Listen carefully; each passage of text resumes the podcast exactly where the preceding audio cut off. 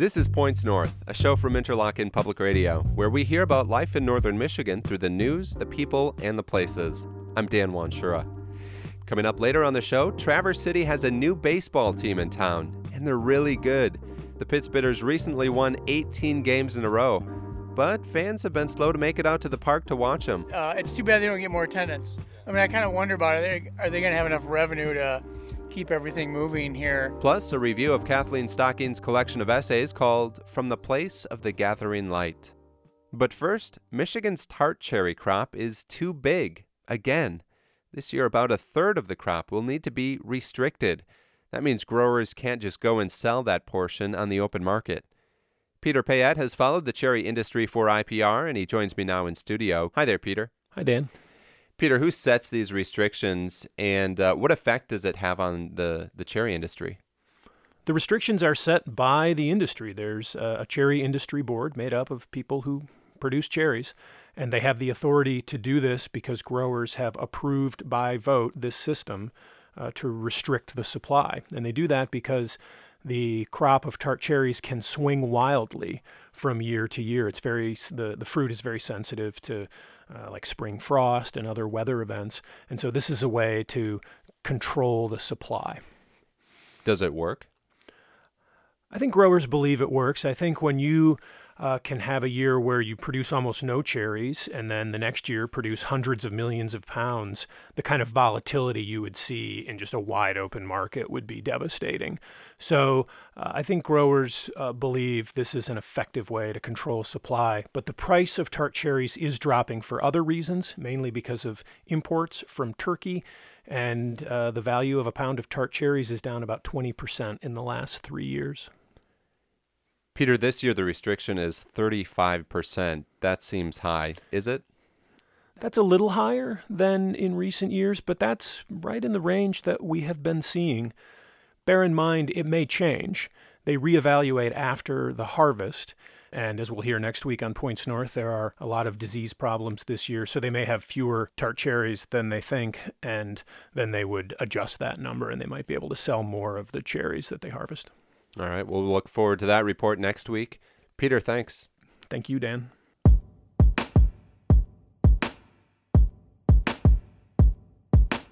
I'm Dan Wanschura. You're listening to Points North. A lot of fanfare accompanied the announcement of the Pit Spitters baseball team coming to Traverse City. Billboards went up declaring new team, new fun, and free pocket schedules can be found at just about any gas station you stop at. But for all these efforts and the team's recent 18 game winning streak, there's a lot of empty seats out at the ballpark these days.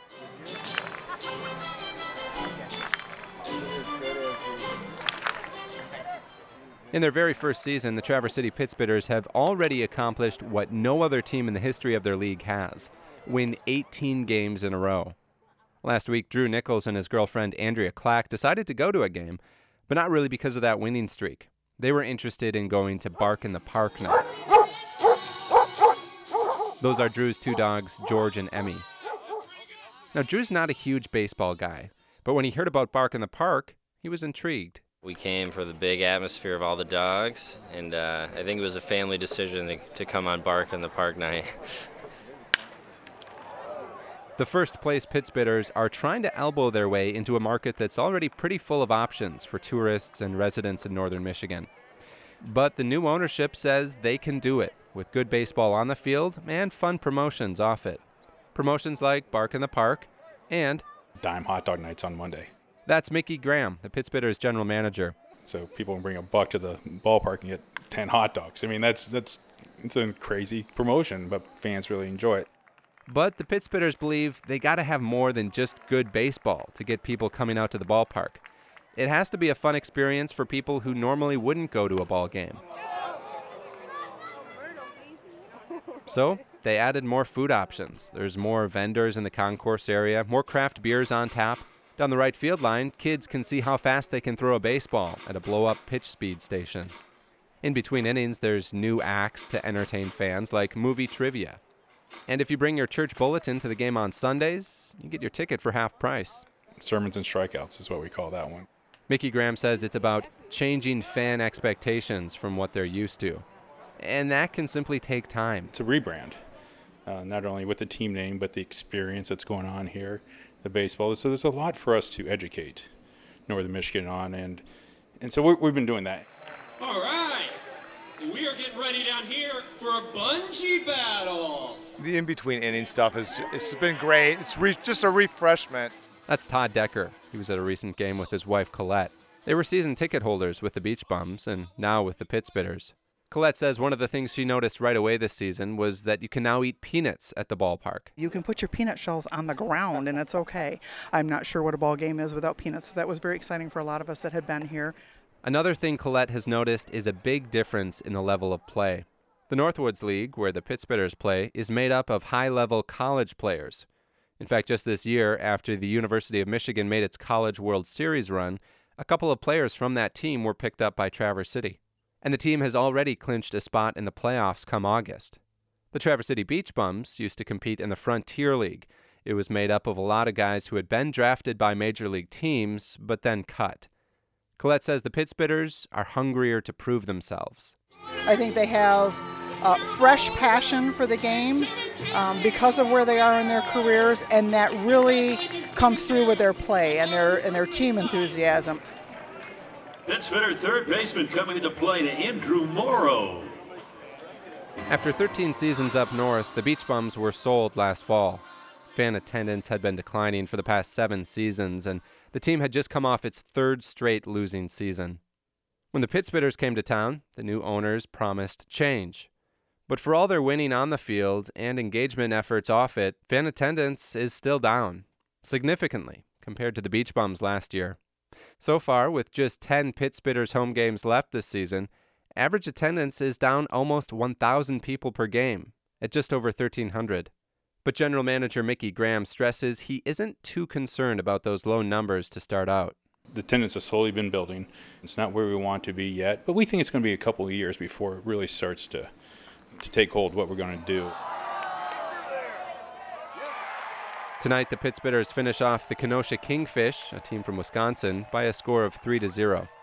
Mickey Graham says he thinks it's only a matter of time before they're getting two, maybe 3,000 fans in the ballpark each night. More 18 game winning streaks and Bark in the Park nights might help.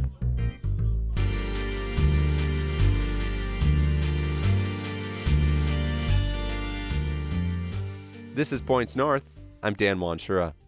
Kathleen Stocking is a Northern Michigan writer based in Traverse City. Her latest book of essays, called From the Place of the Gathering Light, has recently gone into its second printing. Aaron Stander, the host of IPR's Michigan Writers on the Air, has this review. Thirty years after Kathleen Stocking's book, Letters from Leelanau, was published to great acclaim, she's back writing about this special place, Northwest Lower Michigan. In her first book of essays, Stocking skillfully chronicled the human and natural landscape of the Leelanau Peninsula in the 1980s. She noted that the area was often compared to Avalon and King Arthur's court at Camelot. And she warned readers that places that engender great hopes and dreams are often evanescent. Now, a half a century later, after teaching in distant lands and confronting third world poverty and despotic governments, Stocking returns her gaze to Leelanau with a new collection of essays titled Gathering Light. Older and wiser, she reflects on the permanent and the changed. Over the last 30 years, Leelanau's population has increased by a third, with the average age now hovering at 55 years. There are new faces that make up the region. She profiles an artist, a winemaker, and a CSA farmer. With this collection, Stocking reveals herself to be a master essayist. She interweaves history, geography, and anthropology. In some essays, she employs time travel, traversing the ice ages and noting how the glaciers of the past still mark the present terrain. The experience leaves the reader marveling at the region's natural wonders, but also aware of possible dire futures, with climate change looming in the background. In the final pages of Gathering Light, Stocking notes what's enduring and what's transitory, and considers how humans' time here is but a few moments, or as she puts it, relatively speaking, we are breath on a mirror. Readers, this collection of essays is worth your time. For Points North, I'm Aaron Stander.